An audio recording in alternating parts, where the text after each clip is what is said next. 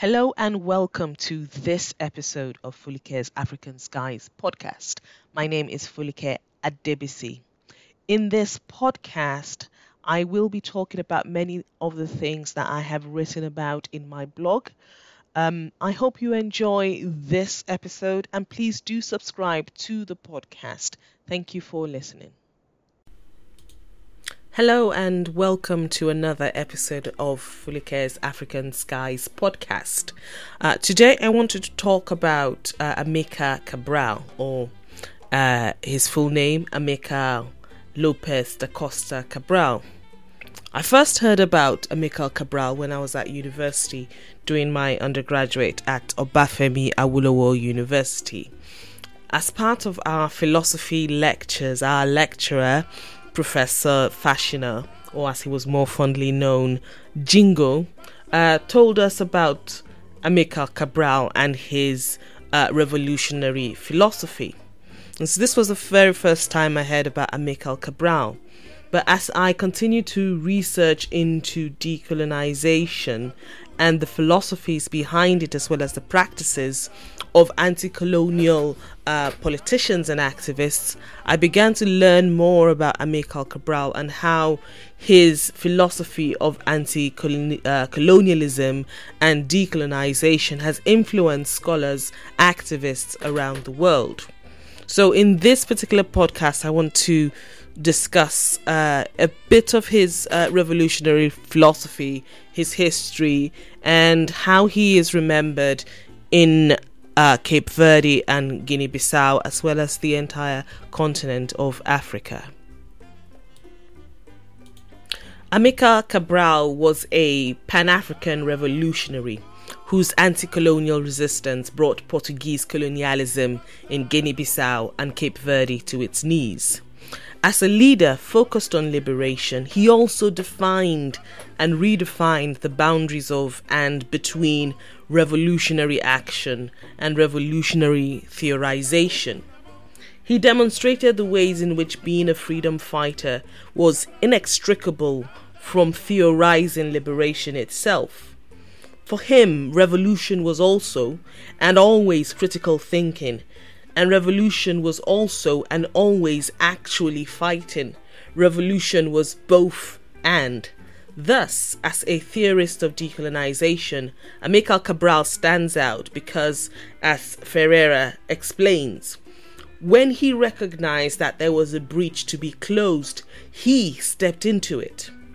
So Cabral was willing to put his whole body, mind, and soul on the line to achieve the outcome he believed was necessary for the liberation of his people.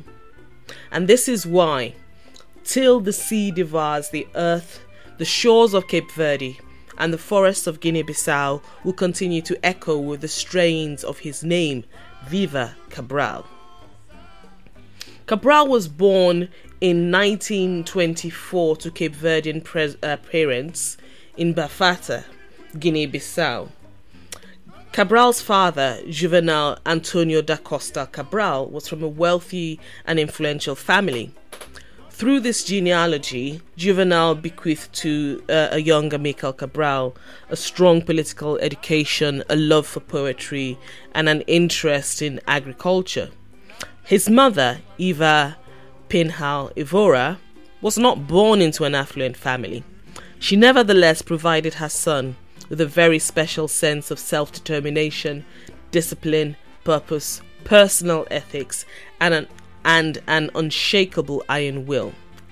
Eva and Juvenal Cabral separated when Amilcar was five years old.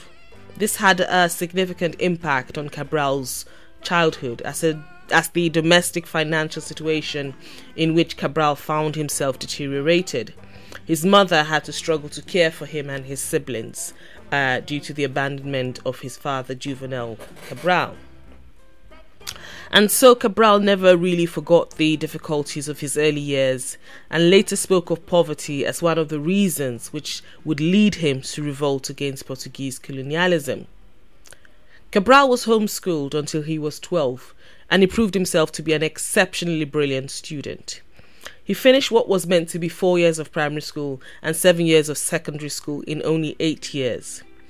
In the autumn of 1945, at the age of 21, Cabral traveled to Portugal to pursue a five year course of study at the Instituto de Agronomia de Universidade Técnica de Lisboa, uh, the Agronomy Institute of the at the Technical University of Lisbon. He attended university on a scholarship provided by the Cape Verdean branch of the Casa dos Estudantes do Império, uh, the House of Students from the Empire. This is a colonial government financed social development center for students from Portugal's colonies. During his studies in Lisbon, Cabral had to work to supplement his ag- academic stipend. He also found time to get involved in various social and political groups, including Movimento Anticolonista, the anti colonial movement, and the Comité de Liberação dos Territórios Africanos sob o domínio português, the Committee for the Liberation of Territories under Portuguese domination. On the 27th of March 1952, Cabral graduated at the top of his class with a degree in agricultural engineering. He was the only student of African origin in his cohort of 220 students. One of those students was Maria Helena Rodrigues, who would later become Cabral's first wife. Cabral tried to get a job in Portugal with the civil service, but he was prevented due to systemic racism in that service. He then returned home, determined to decolonize Cape Verde and Guinea Bissau. On his return, Cabral gained employment as a grade 2 agronomist. As part of this job, he traveled more than 60,000 kilometers and collected data from approximately 2,248 everyday Guinea Bissauans. This would prove uh, a, for him a territorial advantage in the armed anti colonial struggle that he would embark on later. During this time, Cabral was also making political connections for the course of decolonization in both Cape Verde and Guinea Bissau. Due to his immense knowledge base, persuasive powers, and irrefutable arguments, he was able to convince citizens across the national and social divide to join in with the anti colonial cause. This included civil servants, entrepreneurs, as well as urban workers, peasants, rural villagers, and athletes. When the Portuguese colonizers caught wind of his, act- his political activities, he was reportedly exiled from Guinea Bissau, banned from returning to reside. Thus, in 1955, Cabral returned to Portugal. After several petitions, Cabral was, however, eventually given permission to visit family in Guinea Bissau. It was on one of these permitted visits, on the 19th of September 1956, that Cabral co established the political party that was later to become the PAIGC, the African Party for the Independence of Guinea and the Cape Verdean Islands, in Portuguese Partido Africano para a Independencia de Guinea e Cabo Verde.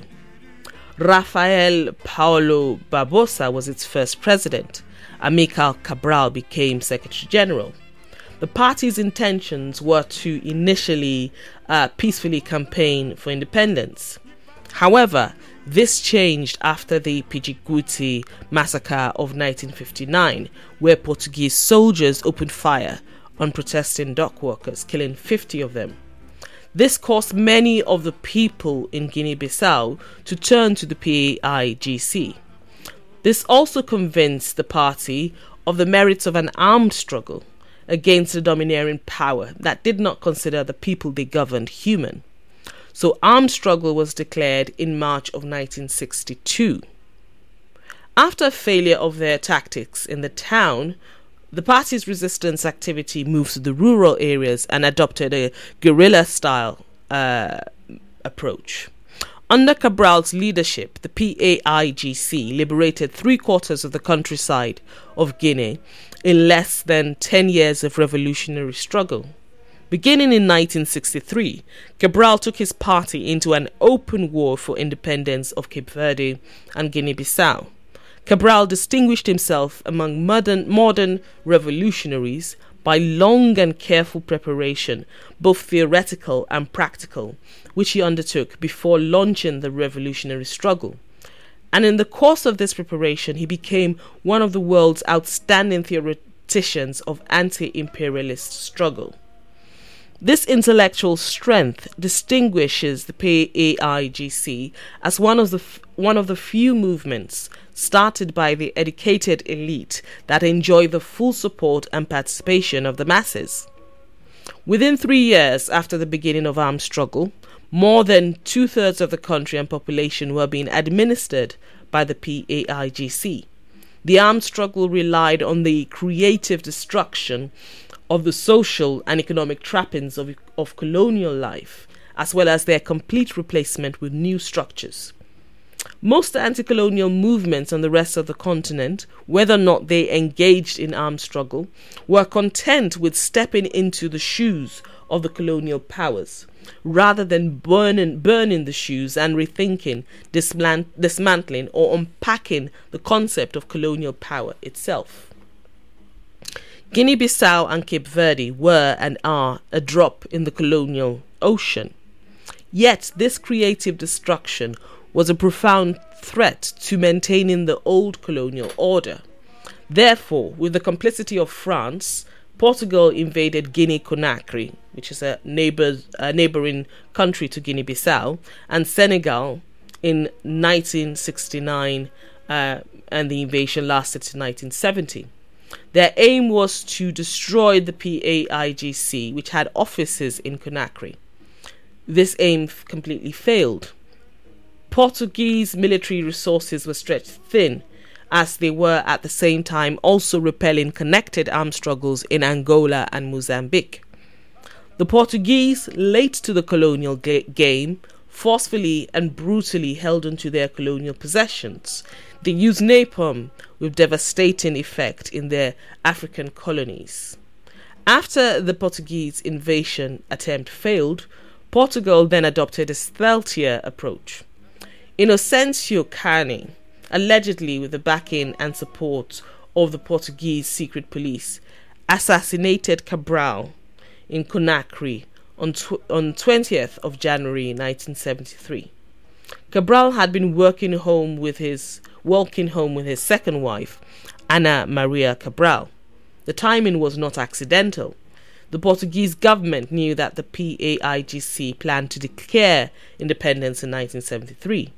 They feared that this would lead, or this could lead, to greater pressure for decolonization elsewhere, and perhaps to a challenge of their authority within Portugal itself. They thus exploited divides within the PAIGC. This contributed to Kani's assassination of Cabral. Yet one of the most significant successes of Cabral's leadership was that he had developed a party that could and did operate effectively without him. Despite the death of Cabral, the PAIGC was able to proceed with the planned declaration of independence of Guinea Bissau a few months later, on the 24th of September 1973. This was later recognized by a 97 UN General Assembly vote in November of 1973. Cape Verde became independent in 1975. Nevertheless, the light of a revolutionary was extinguished too soon, and the PAIGC felt the loss of his mind and spirit keenly. The world became a poorer place with his untimely passing and a thousand melodies of mourning were written, so that the earth would always remember his name. Viva Cabral, viva. Across the continent, in classrooms, in road names, in music, in books, we remember Viva Cabral, viva. The light of a revolutionary never dies, as long as his name never dies, as long as his name never dies. So that is essentially a potted version of uh, Cabral's history and biography. But what is interesting, or something which is uh, very much interesting about Amilcar Cabral, is the way in which he theorized decolonization and anti colonial approaches. For many, Cabral is often described as a Marxist, but he didn't necessarily define himself in this way. He had Marxist political education, surely, but did not join a former Marxist or communist political party. He did understand that colonization was embarked upon for economic ends and had significant economic impact, but this doesn't make him, as such, a Marxist. Rather, it underlines the economic um, effects and outcomes of processes and logics of colonialism.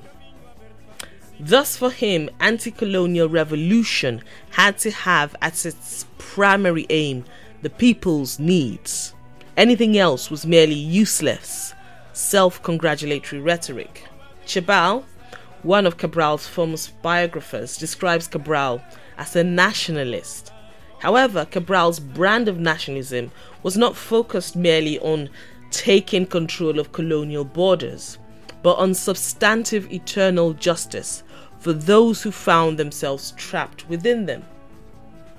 For example, on resistance, Cabral believed that resistance must be active, grounded and engaged in with full commitment, not just to one's individual needs, but to the needs of those who are already here, the memories of those who have gone ahead, and the hopes of those yet to be born. In his book Resistance and Decolonization, he says, The fight of a people, the resistance of a people, has various forms. Our resistance began quite some time ago, since the day that the Portuguese had the idea of dominating us, exploiting us. Our resistance began in Guinea. Our resistance in Cape Verde began since the day that the social situation clearly demonstrated that Dependent on the Portuguese colonialists, our people in Cape Verde were exploited, humiliated, exported like animals, dying of hunger. He further goes on to say a land is only truly liberated if it manages to throw off foreign domination of a country's economy. If we, in fact, manage to liberate the economy of our country from all foreign exploitation. And thus, for him, theory is in itself part of the uh, anti colonialist weaponry. He says in The Weapon of Theory, we are not going to eliminate imperialism by shouting insults against it. For us, the best and worst shout against imperialism, whatever its form, is to take up arms and fight. This is what we are doing, and this is what we will go on doing until all foreign domination of our African homelands has been totally eliminated. In his uh, writings on revolution in Guinea, he said, We are fighting so that insults may no longer rule our countries, martyred and scorned for centuries, so that our peoples may never more be exploited by imperialists not only by people with white skin, because we do not confuse exploitation or exploiters with the color of men's skins. We do not want any exploitation in our countries, not even by black people. And so, for him, the outcome of an anti colonial struggle was important to as a marker of success. The struggle itself wasn't the success or the end of the success but the outcome. Until the people are free, there hasn't been a complete decolonization. So, theory was important to uh, Cabral's uh, philosophy. Cabral's embedded use of theory came from a realization that praxis and theory are not separate elements of revolutionary struggle. Praxis without accurate and critical thinking would lead to failure of action. Theory without action helps no one and nothing. And so for him, he says, every practice produces a theory. And if if it is true that a revolution can fail, even though it is based on perfectly conceived theories, nobody has yet made a successful revolution without a revolutionary theory. In return to the source, he tells us always remember that the people are not fighting for ideas, nor for what is in men's minds. The people fight and accept the sacrifices demanded by the struggle in order to gain material advantages, to live better and in peace, to benefit from progress and for the better future of their children. National liberation, the struggle against colonialism, the construction of peace, progress, and independence are hollow words devoid of any significance unless they can be translated into a real improvement of living conditions. And so, for him, independence, the end of imperialism, the existence of the post colonial state had to have the people as its center. For Cabral, imperialism, colonization, and neocolonialism as enacted in Africa, operated to destroy both the history and future of African peoples. Any struggle to escape these forces had to take into account the nature and impact of those forces. In Return to the Source, he tells us the colonialists usually say that it was they who brought us into history. Today, we show that this is not so. They made us leave history our history, to follow them right at the back, to follow the progress of their history. Let us be precise, he says in Revolution in Guinea. For us, African revolution means the transformation of our present life in the direction of progress. The prerequisite for this is the elimination of foreign economic domination, on which every other type of domination is dependent. And he continues on in the same work, Revolution in Guinea, to say neocolonialism is at work on two fronts in Europe as well as in the underdeveloped countries.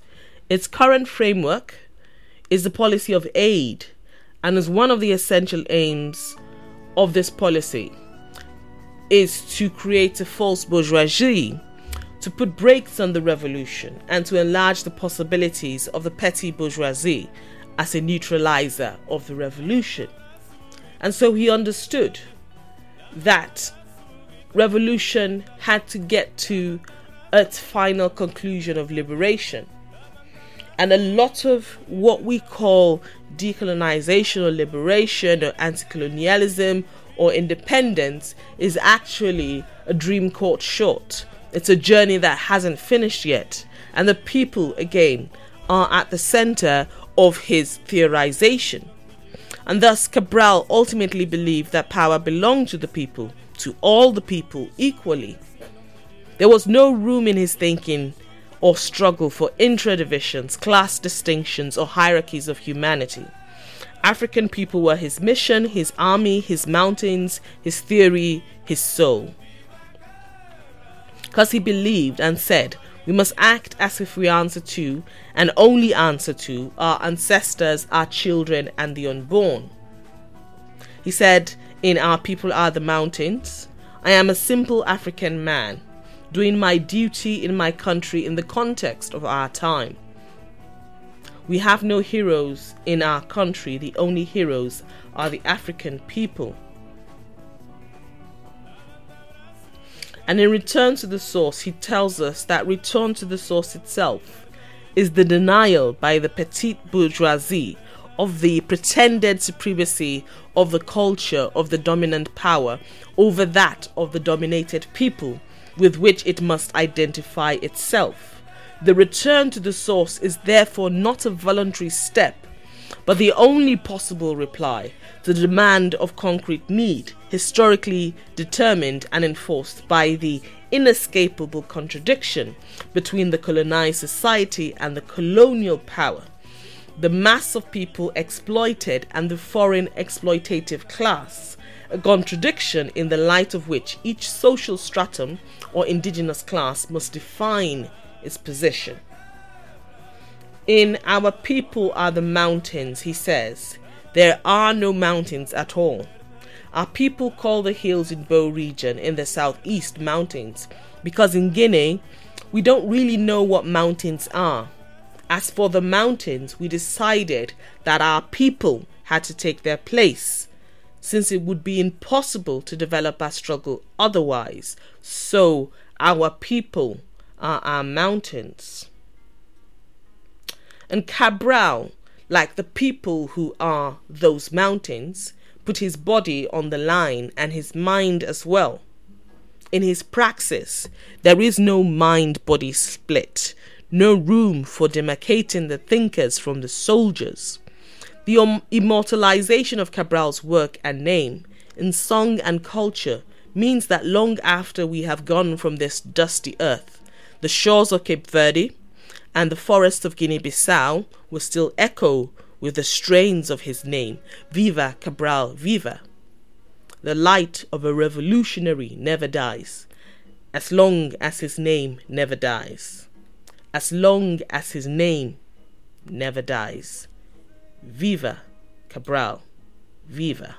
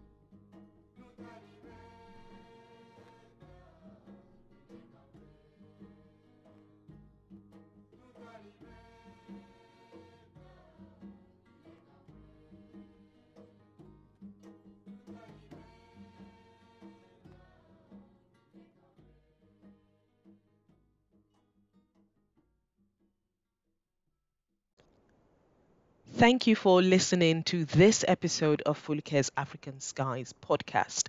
I hope you enjoyed it. Uh, I look forward to chatting in your ear soon. Goodbye.